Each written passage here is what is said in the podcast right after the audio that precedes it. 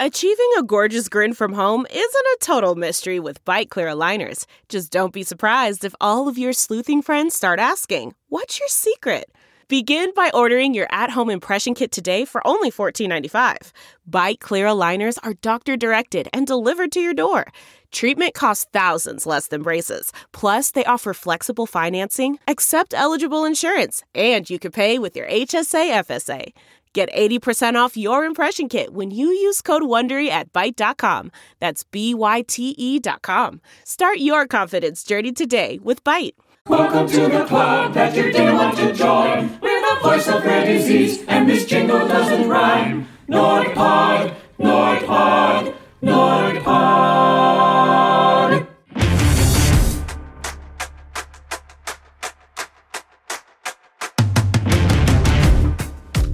My name is Matthew Zachary, and welcome to NORD Pod, right here on the Offscript Media Network. Now, I've been advocating on behalf of cancer and rare disease patients for over 20 years. Why? Because I am one. NORD Pod is the official podcast of the National Organization for Rare Disorders. And a quick reminder before we get started that if you like the show, please leave us a rating and a review on Apple Podcasts because it helps other listeners like you discover the show. Now, let's get started. Hey there, friends. Welcome back to NORD Pod, the voice of rare disease. I got an emotional show for you today. I was really touched by this young man. And I say young man because I'm 48 and he's 27. Can I get away with that? I guess I can. Bobby Foster was born with cystic fibrosis. And has he got a story to tell you about what it's like to be a black man growing up with cystic fibrosis in this country? I need say no more. He is a content creator, a rapper, a producer, a spoken word poet, and we're going to spend a lot of the second half of the show talking about his artistic passions to tell stories based on his real life experiences. He's a relatively new dad. We're going to talk about how nearly all men with CF are infertile. So he very specifically went through an adoption process, which was harrowing. He is now an impassioned, loving dad. He is an incredibly prolific writer, and we're going to link to all of his blog posts. I am just so personally affected in all the best sense of who this guy is, what he's been through, how articulate and passionate he is about advocacy and serving the community and giving back. This is the consummate, perfect use of storytelling here on NORD Pod, and I hope you enjoy the show as much as I enjoy talking to Bobby Foster. Let's go.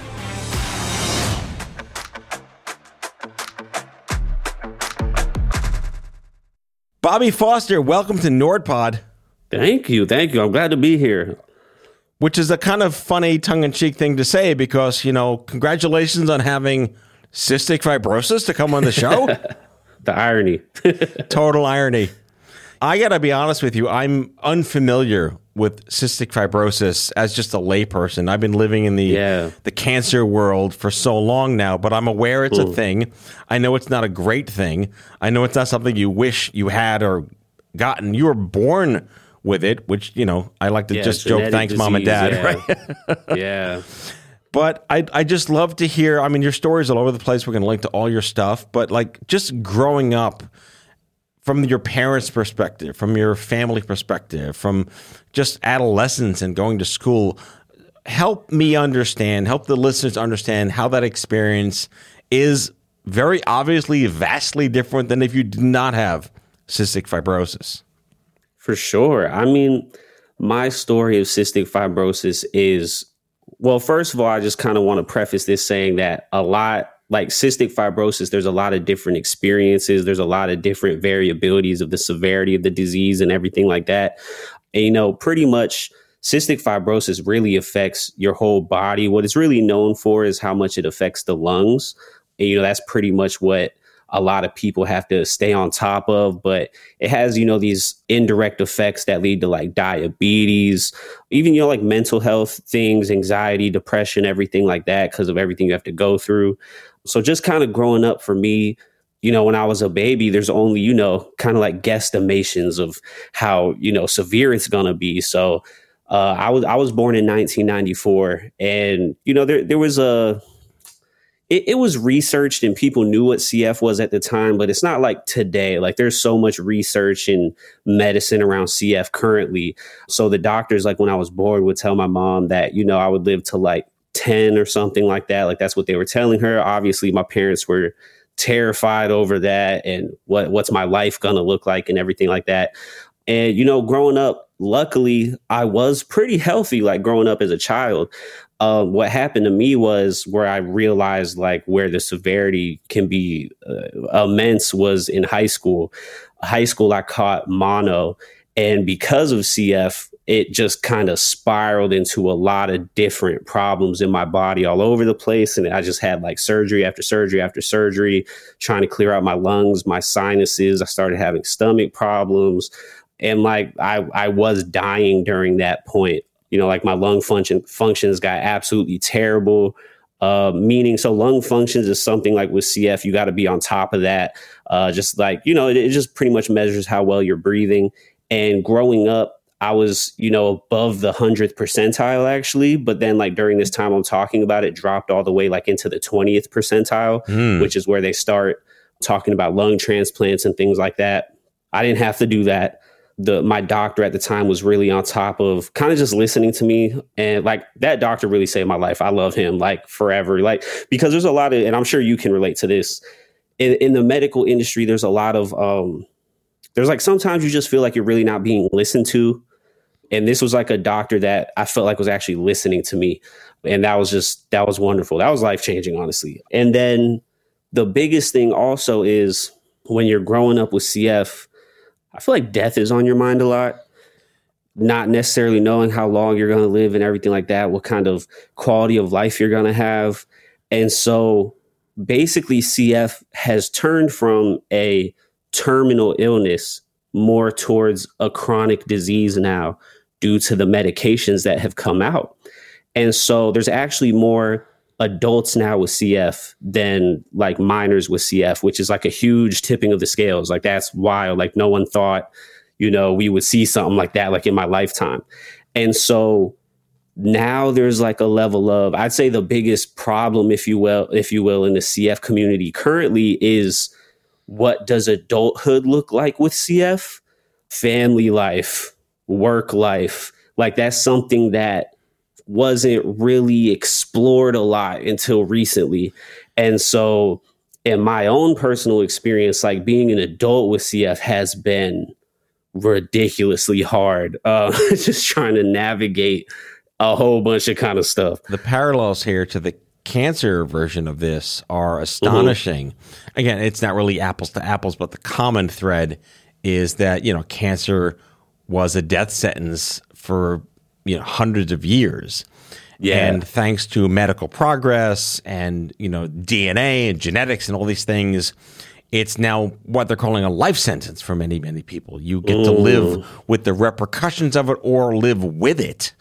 Exactly. And yes. Yeah. I call back to a really, I mean, this is jargony nerd stuff, but there was a publication in the early 2000s from the CDC and a group called the Institute of Medicine, which said, oh, my God, all these people are going to live. What do we do with them? And what does the rest of their life look like?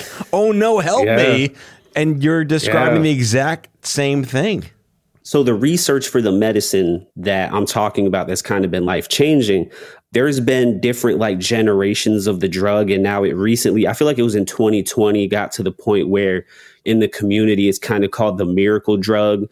It's kind of like the first drug that goes in and changes some of the mutation that's wrong in like the genetic code. And so like it really helps out. It's helping out a lot of people. But before that came out, I was like a big proponent of when this thing does come out or like a cure for CF ever comes out, I feel like there needs to be a plan afterwards to deal with the mental side effects of that.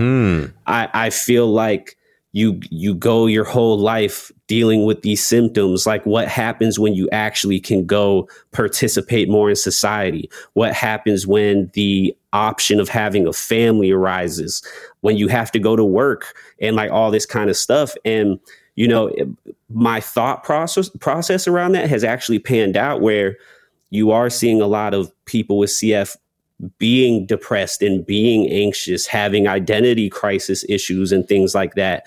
And I feel like I'm also, I'm part of that group as well. It's been very jarring. It's, you know, I'm glad that my health is doing better. I'm more stable. But then at the same time, it's like, I'm not still like 100% healthy to participate like completely, say, like in a job without, you know, some type of assistance or something like that.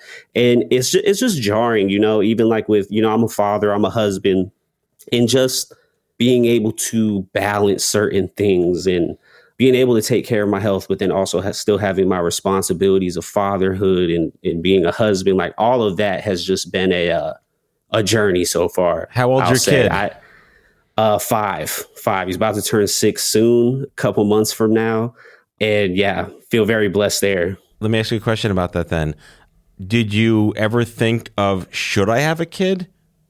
100. Well, no, actually, because with CF, I don't know the exact statistic, but I think it's either like 97 or 99%. It's definitely up there of men can't have children.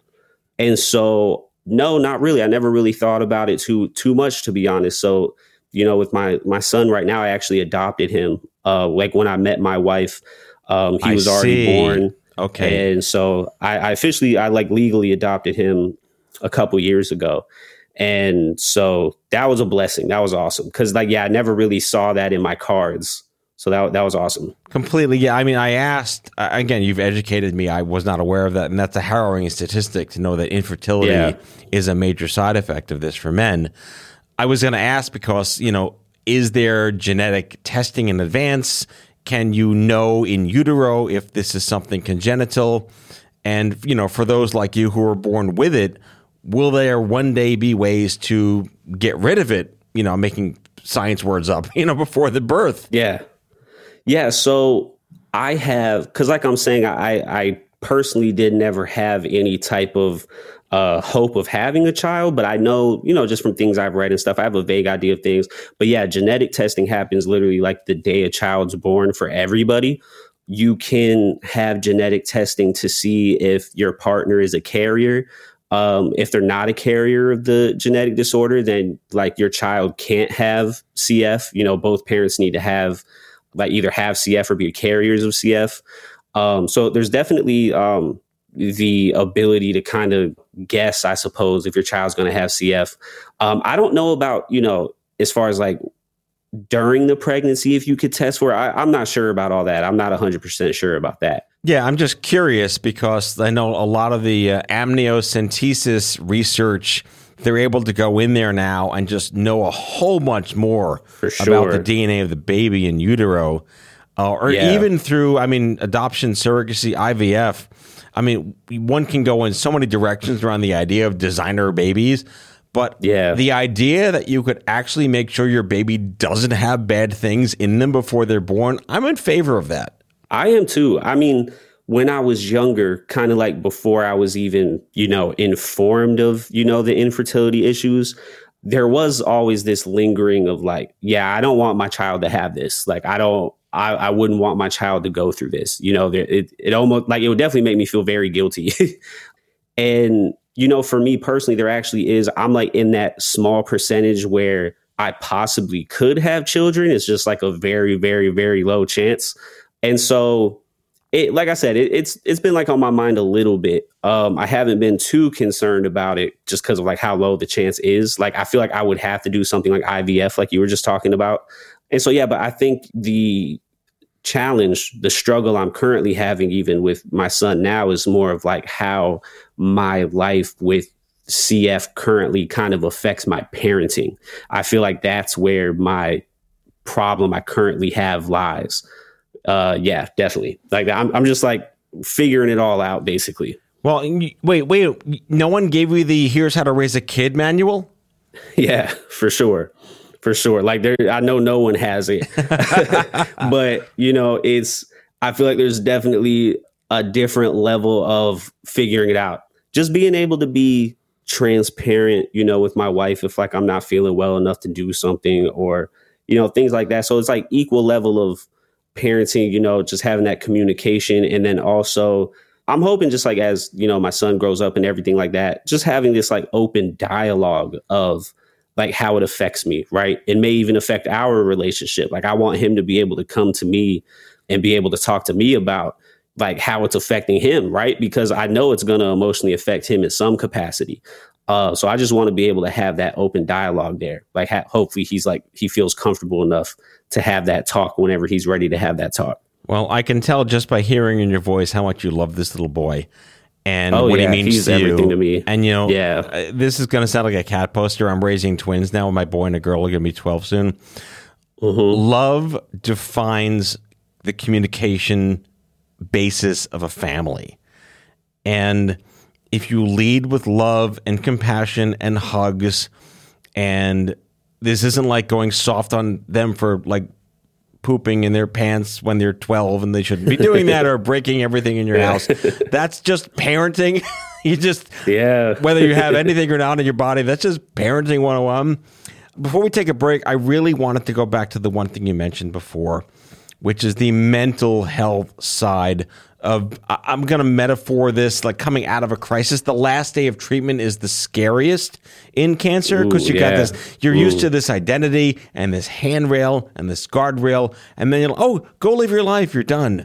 And who am I? What do I do? It becomes incredibly stressful. Can you just speak a little more about how you've reconciled this as you moved into parenthood and now, you know, happily encroaching your 30s? Yeah, I would like to be able to say I have figured that out to some kind of capacity, but I feel like it's kind of like an everyday learning and understanding for me currently, being in therapy and everything like that, just trying to work everything out because it is kind of like an ongoing challenge. Like, I don't know if it is something that you ever can kind of completely deal with per se. Like, I feel like there's just like a lot of things you have to accept to be able to move through those kind of obstacles that arise. But I feel like I think the thing that helps me the most with it is, man, that's hard to, I feel like you're saying, I feel like you'd be able to relate to this. Like, I feel like it's hard to speak on. It is.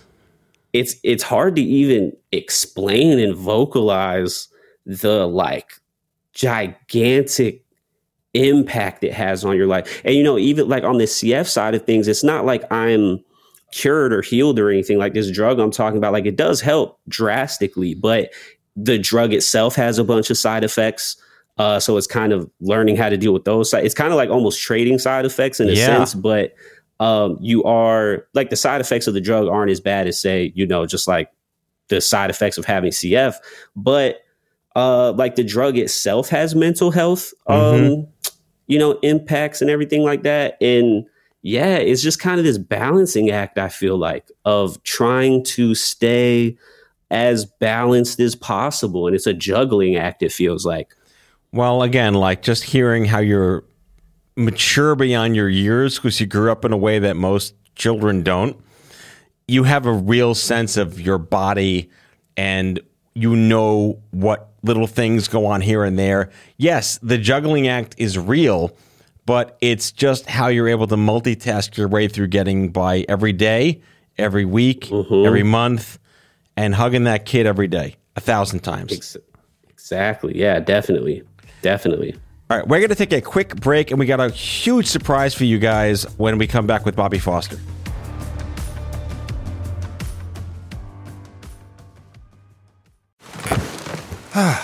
The comfort of your favorite seat is now your comfy car selling command center, thanks to Carvana. It doesn't get any better than this. Your favorite seat's the best spot in the house. Make it even better by entering your license plate or VIN and getting a real offer in minutes. There really is no place like home. And speaking of home, Carvana will pick up your car from yours after you finalize your offer. Visit Carvana.com or download the app and sell your car from your comfy place. Delve into the shadows of the mind with Sleeping Dogs, a gripping murder mystery starring Academy Award winner Russell Crowe. Now available on digital. Crowe portrays an ex-homicide detective unraveling a brutal murder he can't recall. Uncovering secrets from his past, he learns a chilling truth. It's best to let sleeping dogs lie. Visit sleepingdogsmovie.com/Wondery to watch Sleeping Dogs, now on digital. That's sleepingdogsmovie.com/Wondery. CarMax is putting peace of mind back in car shopping by putting you in the driver's seat to find a ride that's right for you. Because at CarMax, we believe you shouldn't just settle for a car. You should love your car. That's why every car we sell is CarMax certified quality, so you can be sure with upfront pricing that's the same for every customer. So don't settle. Find love at first drive and start shopping now at CarMax.com. CarMax, the way car buying should be.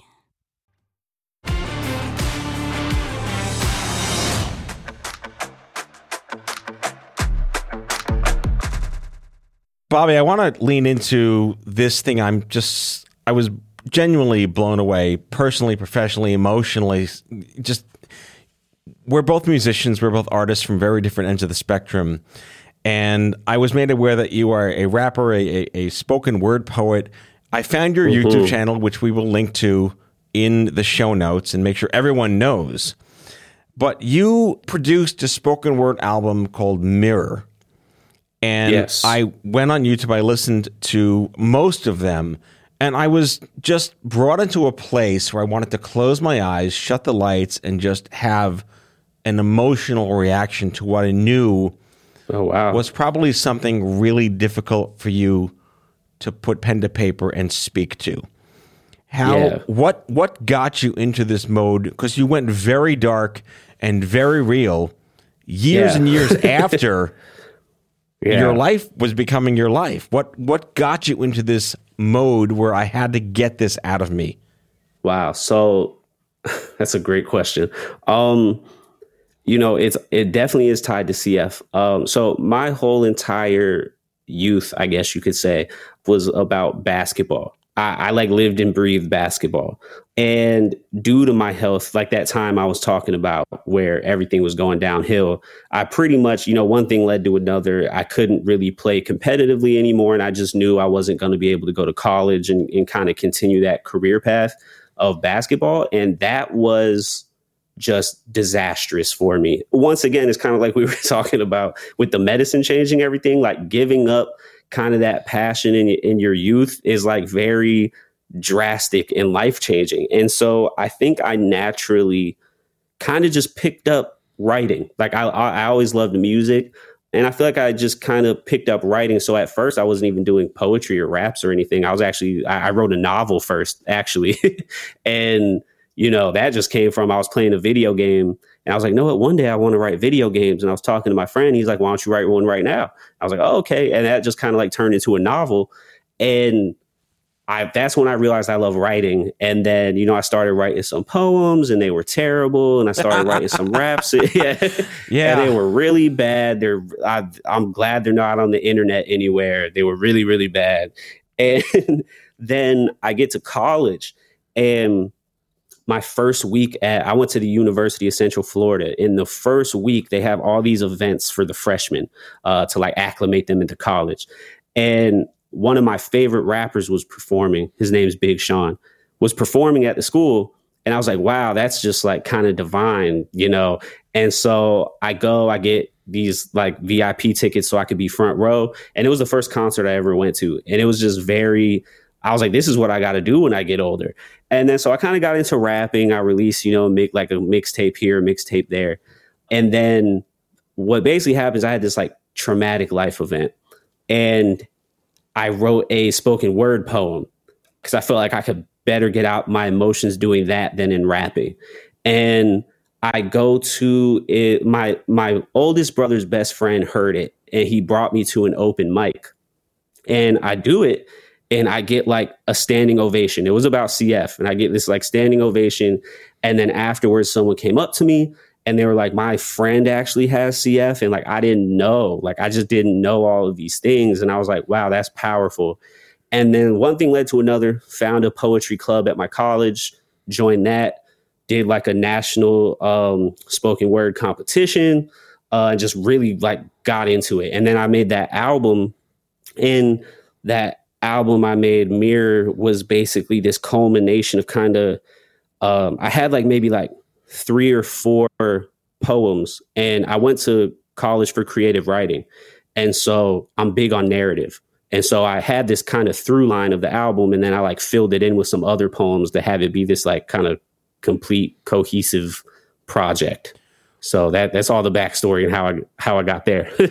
You did mention at the top of the show that your parents were told you might be dead by 10, which is the title of the album. I mean, A, you're like 17 years past, I guess, your supposed expiration date, which is fantastic to be able to say. Yeah. But I would love you to give us like a high line on the Dead by 10, and we want to cut to a 30-second clip of it. I meditate every day. As I sit and reflect on my life, I can only see everything that's missing. I call it my holy place. I start off with a deep breath. 1. I'm taken back to when I was younger. Back when my disease originally manifested, back when I didn't understand the concept of death, back when I loved hide and seek, the concept of vanishing and appearing. It was also unique, but it doesn't seem all that exciting knowing now that on any given day I could really disappear for good, too. Jesus, Bobby. That was intense. That was intense. Yeah, for sure. Was there a level of catharsis in your artistic soul to get this out of your body? Funny enough, I feel like I was actually really excited when I wrote that poem, because I was working on it for the longest. And you know, actually most of my poems don't take me that long to write, but this one took me like 6 or 7 months. Like, I feel like it just went through these different drafts, and it was completely different when I like had originally done it. I feel like the concept I was writing, so as you listen to the whole poem, I count up to 10, and then I count from 10 down to 1. And so it has this, I don't even know what like poetry device that is, but yeah, that was the concept. It was a framing device. There you go. That's what it's called. And I was kind of just writing into that. And the traumatic life, actually, no, that wasn't even the one I was mentioning, but something that happened to me is like my father died when I was 20. And I originally think that poem was completely about him, and I'm pretty sure there's lines about him in that poem. But then like it kind of, I feel like everything I do, CF always creeps its way in there. So CF like creeped its way in there, and then I was just kind of writing to that. And yeah, I mean, that was like the final version of it. And I think the catharsis point that you're talking about happened when I did it live. Live. When I did it, yes. Yeah, when I did it live at like another open mic night, it was amazing. And actually, the most beautiful thing was I did I got invited to a high school to do a like a public talk, and I did the poem. And so like I also got into public speaking, and I would always use that poem to start my talk. And it kind of like broke the ice. Like, people knew who I was. People kind of knew like the obstacles I was going through. And it's kind of just like shocking to get up on this stage, not say anything, and just start with that poem. And also in those moments, like talking to the kids afterwards, just like seeing how much it affected them too, and like inspired them in a lot of different ways, because that poem's not necessarily about CF like that. The poem is about perseverance and about not even looking at it from a positive light, but seeing what is real and true and living life in spite of those things. And yeah, it's definitely like one of my favorite things that I've written, for sure. No, that's beautiful. Speaking as a fellow musician and performing artist, there's nothing like live to fuel definitely. The soul and get the audience hooked. And the theatrics of that power is, it's like cocaine. It really is. It really is. It's fantastic. I feel like you never really fancied yourself this or fancied yourself that. And you wound up being a very prolific writer on your blog. I want to read a couple of these article titles. You know, okay. CF is in my lungs and I'm trying to keep it out of my head. Great title. Oh, yeah. Doing better by doing less. I think that's a good cat poster. Lesson learned. Healing pain with love. Clearly, that's just like, you know, I'm a dad now. What do I do? What's going on here? And then I want to touch on something really important, which we cannot overlook, which is you are a man of color. And we have to talk about the obviousness, which is 5% of people with CF are black. And yet, you know, the disparities and sort of just the unintentional or intentional hostilities pervade everyone in this country if you are not white. And it's something we talk about earnestly here on this show, on my other show, on all of the programs. It's this, I still think it's under-discussed, and you can't talk about it enough. But I was hoping you could really talk to how you were black with CF and a young guy managing this. And were you still not being taken seriously or misunderstood or kind of like ignored? Man, so I'm pretty sure I'm right about this. I believe I wrote that after George Floyd, because there was just so much talk about racial issues and everything going on. Obviously, that incited a lot of different conflicts in the country and all this kind of stuff. And I just felt like you're saying, that topic of race in the medical industry is definitely overlooked, especially within the cystic fibrosis community specifically, because like you said, only 5% of, you know, people with CF are black.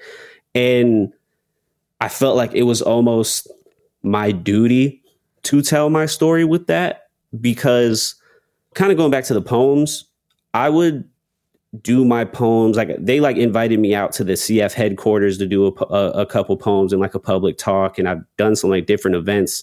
And one of the people that works for like the CF Foundation came up to me and was like, you can be the person that you never had when you were young with CF. Cause like there were no role models. There were no CF role models when I was young. Like there was no internet to find a CF role model. And, you know, there was just, people weren't living that long. So I took that to heart, to be honest with you, because I was like, there's a lot of people out there that kind of like will need this guidance, and like I have this voice and I want to use it.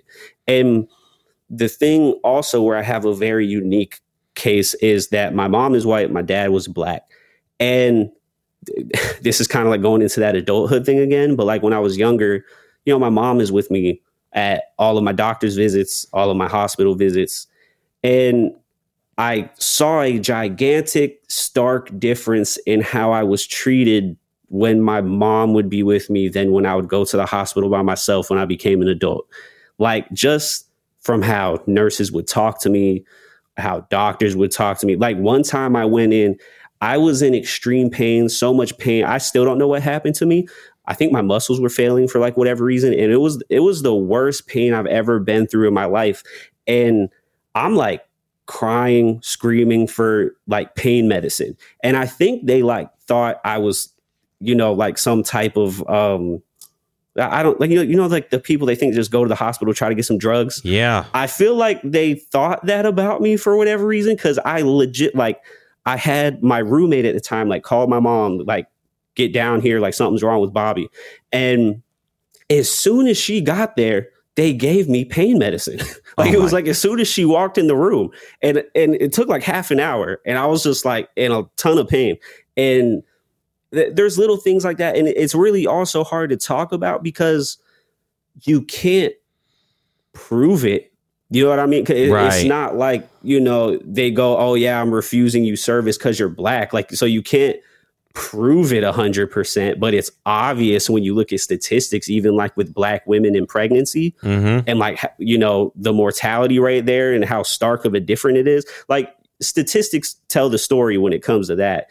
And so, yeah, it's definitely been like I still live close to my mom. And it's like, if I go to the hospital, like, I'm kind of scared to go without her, to be honest. Like, cause there's been a few different times where like things like that have happened, and it's just like, it's scary. You know, it's kind of terrifying. And so, yeah, that's kind of been my adult, how it's affected me as an adult. And it definitely had an effects on me as like a kid too, but I feel like it's been more dangerous effects since I've been an adult, I feel like. Yeah. There are way too many stories like this that are just not okay. Yeah. I was hoping we could round out the show by having you pick one of the titles from Monster to close out today's experience talking to you. And from the album? From the album. If you could pick any one of the remaining 8 that we haven't chosen, what would be most meaningful for you to share with the listeners? Definitely, there's 2. Monster and The Bottle. Those 2 are the ones that, you know, even all these years later, like 5 years later, those 2 still ring true to me. I'm a monster. I'm supposed to be dead. And maybe for my mom's sake, I should have been. The ultimate judge gave me an immediate death sentence spelled out as cystic fibrosis, a genetic abnormality that seeped into my DNA, leaving my life permanently stained. The word death ingrained in every vein. Was I put on this earth in vain? I'm a fraud. I was delivered in pain because I was supposed to be dead. I was no better than a monster Frankenstein could create. I can hear the doctors. I'm going to consume too much tonight. I don't want to. But if I do, there's a chance I'll be able to drown out everything from my past, so I take a shot. I never knew a bottle would be a parasite that could get me sick, transfer its nature onto me until it left my mind stranded in the wilderness. I've tried to put down this bottle before, but somehow it always seems to magically reappear in my hands, and I figure, hey, if this could pop out of anywhere, maybe it could do the ultimate magic trick and make my father come back alive. I pour a tsunami from the bottle into my mouth. It feels like lava. As I hope it melts away. Bobby, I'm tingling. Look, I mean, artist to artist, human to human. I'm in absolute like emotional impact state right now from your words and everything you are doing with your life. You know, it's hard to contextualize you in like a quick out. Bobby Foster is. You know, which we're supposed to do on the show, but you. I mean, I could do it. Yeah, I feel like I could summarize it. You want to read your own? Read your own bio. You know, in Yiddish, we have the term Mensch. It just means. What's that mean? Mensch means just like you're a good soul, a good spirit to the earth, and everything you touch resonates with good spirit and good karma. Oh, thank you. I appreciate that. I needed to hear that. Thank you. You are deserving of your success. I know you're going to be the best dad ever, which you already are, except for me, because I have to be the guy that says I'm the best dad ever. But it's not a dad contest. As you should. I mean, content creator, rapper, producer, spoken word artist, certified life coach. We didn't even get to that, but everyone should check that out too. But like, I think one of the most passionate CF advocates, spokespersons, and just human beings, artists, creators. I'm in awe of what you're doing with your life, how you're living it, how you're talking about it, and what you stand for. Where can listeners learn more all about you? Definitely. So right now, I'm most active on YouTube. Like you were saying, I do content creation. So definitely, you know, YouTube has all of my links to my Twitter, to my Instagram, all that kind of stuff. But on social media, my handle's usually _Bobby Foster. So you can look that up. And yeah, like if anybody wants to talk about anything or questions or advice or anything like that, y'all can definitely reach out to me. I love meeting and talking to people. That's like my that's like my true passion right now, to be honest with you. Just trying to have like any type of impact right there. Well, Bobby Foster, thank you so much for coming on NORD Pod. We will put links in the episode description to everything we talked about here on the show. Thank you. Thank you. Thank you.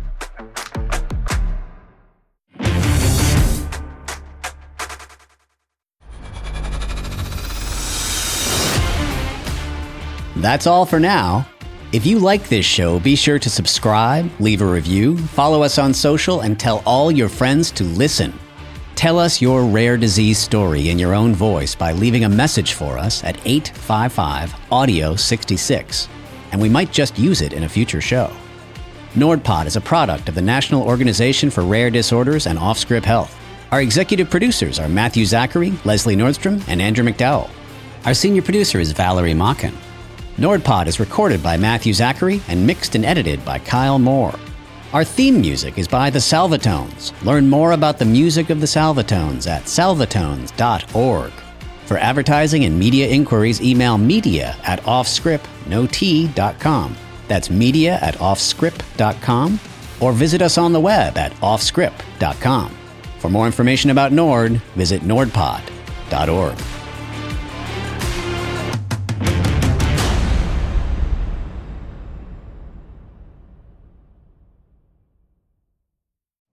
You know how to book flights and hotels. All you're missing is a tool to plan the travel experiences you'll have once you arrive. That's why you need Viator. Book guided tours, activities, excursions, and more in one place to make your trip truly unforgettable. Viator has over 300,000 travel experiences to choose from. Everything from simple tours to extreme adventures and all the niche, interesting stuff in between. So you can plan something that everyone you're traveling with will enjoy. Real traveler reviews give the inside scoop from people who've already been on the experiences you're considering, so you can plan with confidence. Free cancellation helps you plan for the unexpected, and 24/7 customer support means you can travel worry-free. Download the Viator app now and use code Viator10 for 10% off your first booking in the app. Find travel experiences for you. Do more with Viator.